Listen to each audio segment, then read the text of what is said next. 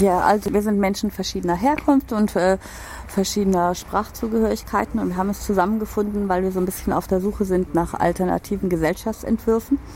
Ähm, in unserer Gruppe sind auch äh, Menschen kurdischer Herkunft. Dann äh, fällt es natürlich leicht auch äh, zu schauen, was es in der Region für Gesellschaftsentwürfe gibt.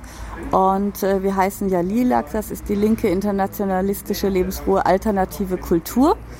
Und unser Schwerpunkt soll sein, dass wir, wir schauen mehr nach den Perspektiven. Also wir schauen nicht nur nach den Problemen und den Kriegen, sondern äh, unser Anliegen ist es zu schauen, wie, wie kann was anders laufen, was könnte es anderes geben.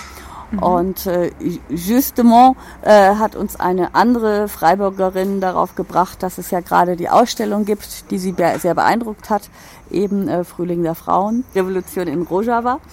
Und wir hatten natürlich jetzt eben durch unsere, durch welche aus unserer Gruppe schon irgendwie uns mit dem Thema beschäftigt und ähm, haben uns dann die Ausstellung angeschaut und ähm, einige von uns kennen auch persönlich schon die eine Ausstellungsmacherin. Und mhm. dann war's, äh, passte das alles ganz gut zusammen. An mhm. dem Punkt auch noch ein herzliches Dank an die Stadtbibliothek, wo wir quasi zum 8. März unsere, Eröffn äh, unsere Ausstellung eröffnen konnten. Mhm. Was ist denn das Besondere da? Also warum macht man darüber eine Ausstellung überhaupt? Äh, die, die Ausstellung ist hauptsächlich bezogen auf Rojava, wo die äh, mhm.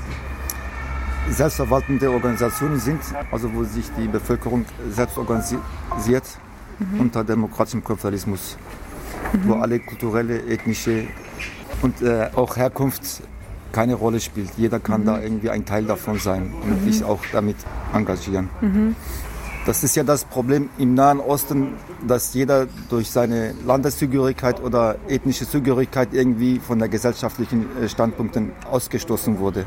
Mhm. Und in, was in Rojava sich das System entwickelt, der nimmt alles äh, auf sich auf und akzeptiert, respektiert jeden in seinem Gedankengut.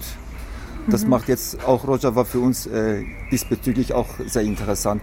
Ja, aber wobei hat, haben sich die, die Frauen genauso viel Widerstand geleistet gegen IS und gegen die anderen hierarchischen mhm. Mächte, waren die Frauen genauso engagiert, auch äh, kämpferischen Bereich haben sie genauso engagiert. Mhm. Also es ist nicht so, dass irgendwie jetzt eine Masse an Frauen da ist, wo sich dann irgendwie meint, jetzt müssen sie sich sehr verwalten.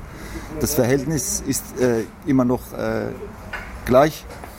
Aber da im Nahen Osten die Frauen viel mehr unterdrückter waren und sich jetzt auf einmal in bestimmte Gremien auch behaupten können und auch äh, Teil davon sein können, äh, sticht es im Nahen Osten ein bisschen als äh, in den Vordergrund. Mhm. Das macht den Rojava auch diesbezüglich im Nahen Osten so interessant und mhm. zieht die Aufmerksamkeit auf sich. Mhm. Und auch dem Imperialismus ist diese Selbstverwaltungsorganisation ein Dorn im Auge. Mhm sie wollen auch verhindern, dass es irgendwie diese kommunale, äh, kommune äh, das Leben auch dort nicht stattfindet, dass es irgendwie auch trotzdem noch auf das Kapitalismus angewiesen mhm. ist. Deswegen hat man jetzt auch sehr viele Schwierigkeiten damit. Mhm. Man hat gesehen, dass man jetzt über Syrien Friedenskonferenzen machen will, aber in Genf äh, ist das Rojava-Gebiet jedes Mal nicht eingeladen. Wie sollte man das irgendwie da in Frieden kriegen, mhm. obwohl sie ein Drittel des Landes äh, mhm. unter ihrer Kontrolle haben und Lebensperspektiven anbieten. Leute, die in dem Rojava-System äh, Schutz erhalten. Mhm. Ist auch in letzter Zeit äh, durch die Repressionen in, in Türkei bzw. Nordkurdistan durch das türkische Militär sind auch viele Leute dorthin geflohen in Sicherheit. Mhm. Auch aus syrischen Gebieten wie Aleppo vor ein paar Monaten sind auch sehr viele dorthin geflohen, wo sie einfach in Sicherheit leben können. Mhm. Das bietet zurzeit auch Rojava, das einzige Gebiet in Syrien, Bereich Irak, mhm. auch an. Mhm. Und glaubst du, ähm, ja, dass es sich dann im Nahen Osten vielleicht noch weiter verbreitet oder zumindest eine Idee gibt, wie es auch sonst sein könnte? Wir sehen das als Rettung für den Nahen Osten, dieses Konzept. Äh, es würde denn jetzt äh, den herrschenden Krieg auch in den Nachbarländern äh, um einiges dämmen, auch, auch vielleicht äh, beseitigen. Und habt ihr direkten Kontakt auch nach Rojava? Ich persönlich komme aus Rutsch, das ist gerade Grenze zu Kobani. Also mhm. zu meiner Opas Seite sind die Grenzen einfach willkürlich gezogen worden. Die Hälfte meiner Großfahren sind auf dem syrischen Gebiet geblieben und die Hälfte ist auf dem äh, türkischen Gebiet ge geblieben.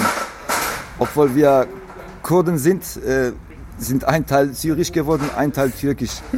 Wir haben auch äh, Kontakte über unsere Gesellschaftszentren mit den Projekten, was wir machen, auch dort.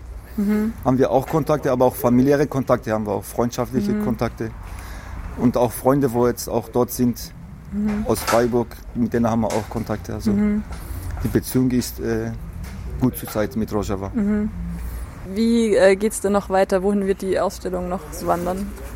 Also von hier aus geht es weiter ins äh, feministische Zentrum auf dem Greta-Gelände äh, mit einer Veranstaltung am 21.06., der Frauen-Lesben-Trans-Veranstaltung, eben zu deiner Frage, die du vorhin gestellt hast, ähm, quasi zur Frauenbewegung in Rojava und zur Frauenbewegung hier, was es da für äh, Perspektiven gemeinsam mhm. gibt.